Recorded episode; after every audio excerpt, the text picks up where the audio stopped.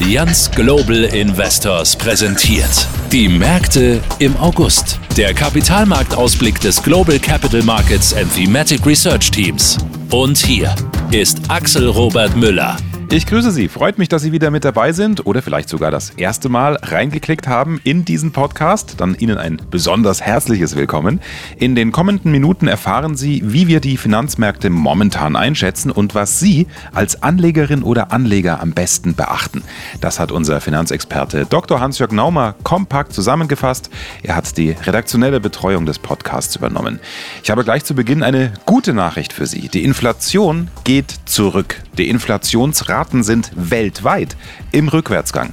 Es scheint tatsächlich so, dass der Höhepunkt der Inflation überschritten ist. Wie reagieren die Notenbanken? Werden die Zinsen weiter steigen? Während die Inflation zurückgeht, wandert die Geldpolitik auf das Hoch ihres Leitzinsniveaus zu. Das verdeutlichen die jüngsten Sitzungen der US-Notenbank und der Europäischen Zentralbank, auch wenn sie wohl noch nicht ganz am Ende ihrer Erhöhungen angekommen sind. Insgesamt zeigt sich, dass die Geldpolitik mit wenigen Ausnahmen global noch weiter im Straffungsmodus ist. Was Anzahl und Höhe der Zinsschritte betrifft, so scheint sich der Markt weitestgehend einig zu sein. Zumindest, wenn man die Zinserwartungen aus den Geldmarktsätzen errechnet. Zu Überraschungen dürfte es allerdings noch kommen, wenn es darum geht, wie lange die Leitzinssätze unverändert bleiben. Wir sind da auf der skeptischen Seite und stellen uns auf ein höher für länger ein. Der wichtigste Grund, die Inflation dürfte sich als hartnäckiger erweisen als größtenteils angenommen. Wo wird die Aufmerksamkeit in nächster Zeit auf den Finanzmärkten liegen? Die Preise für Energie sind gesunken und die Lieferketten haben sich normalisiert. Das dürfte dazu beitragen, dass der Inflationsdruck nachgelassen hat. Sorgen bereiten aber nach wie vor die Kernraten in vielen Ländern, also jener Teil des Warenkorbs, der nicht unmittelbar mit Energie- und Nahrungsmittelpreisen zusammenhängt. Gerade hier gilt es, die Inflationserwartungen nachhaltig zu brechen. So oder so, eine Geldpolitik, die fast am Höhepunkt im geldpolitischen Zyklus angekommen ist, lässt erwarten, dass sich die Aufmerksamkeit wieder stärker auf die realökonomischen Daten richtet. Wird es eine Rezession geben?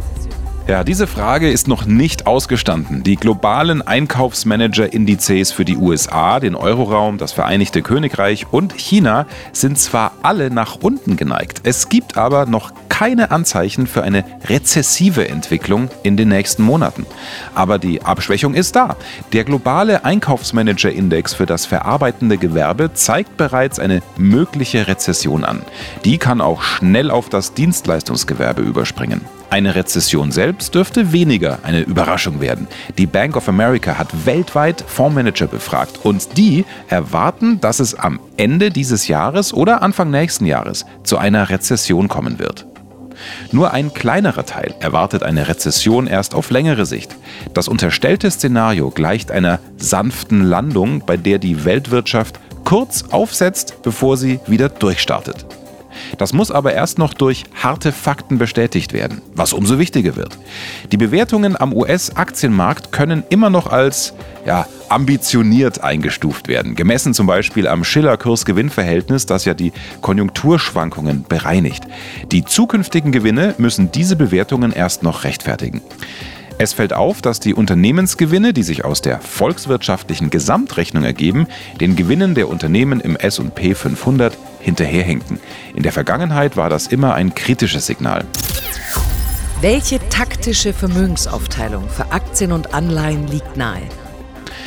Wer aus strategischer Sicht seinen Aktienanteil im Portfolio überdenkt, sollte eine dauerhafte erhöhte Inflationsrate in sein Kalkül mit einbeziehen.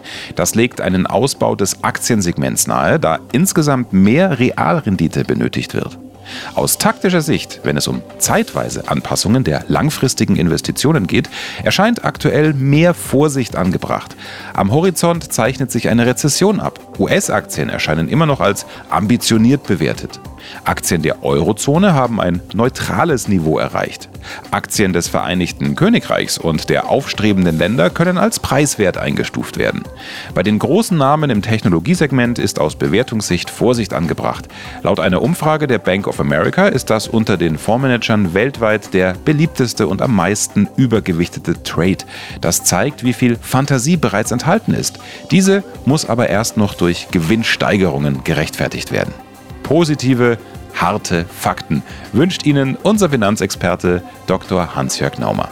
Ja, und soweit die Einschätzungen zu den Kapitalmärkten für den Moment. Wir wünschen einen erholsamen Sommerurlaub für alle, die jetzt gerade in den Ferien sind. Wenn Ihr Urlaub schon rum ist, dann einen guten Start wieder in den Alltag. Wir hören uns wieder, wenn Sie mögen, am ersten Freitag im September. Bis dahin behalten unsere Experten die Finanzen im Blick und berichten alles Wissenswerte in unserem neuen Podcast. Bis dahin. Ausführlichere Infos und weiterführende Links auch im aktuellen Kapitalmarktbrief unter www.allianzglobalinvestors.de.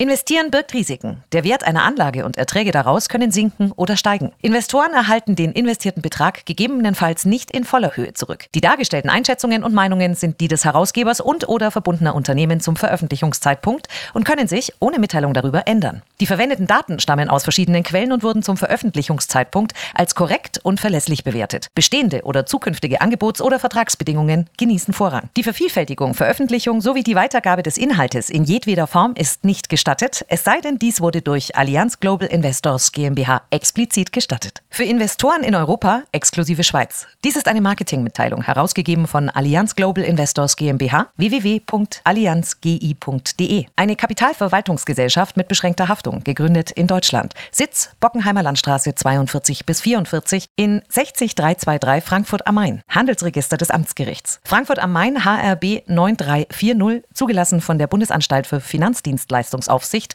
www.bafin.de. Allianz Global Investors GmbH hat eine Zweigniederlassung errichtet in Großbritannien, Frankreich, Italien, Spanien, Luxemburg, Schweden, Belgien und in den Niederlanden. Die Kontaktdaten sowie Informationen zur lokalen Regulierung sind hier verfügbar unter www.allianzgi.com/info. Die Zusammenfassung der Anlegerechte ist auf Englisch, Französisch, Deutsch, Italienisch und Spanisch verfügbar unter https://regulatory.allianzgi.com slash en slash investors minus rights. Die Vervielfältigung, Veröffentlichung sowie die Weitergabe des Inhalts in jedweder Form ist nicht gestattet, es sei denn, dies wurde durch Allianz Global Investors GmbH explizit gestattet. Für Investoren in der Schweiz. Dies ist eine Marketingmitteilung, herausgegeben von Allianz Global Investors Schweiz AG, eine hundertprozentige Tochtergesellschaft der Allianz Global Investors GmbH. Die Zusammenfassung der Anlegerechte ist auf Englisch, Französisch, Deutsch, Italienisch und Spanisch verfügbar unter https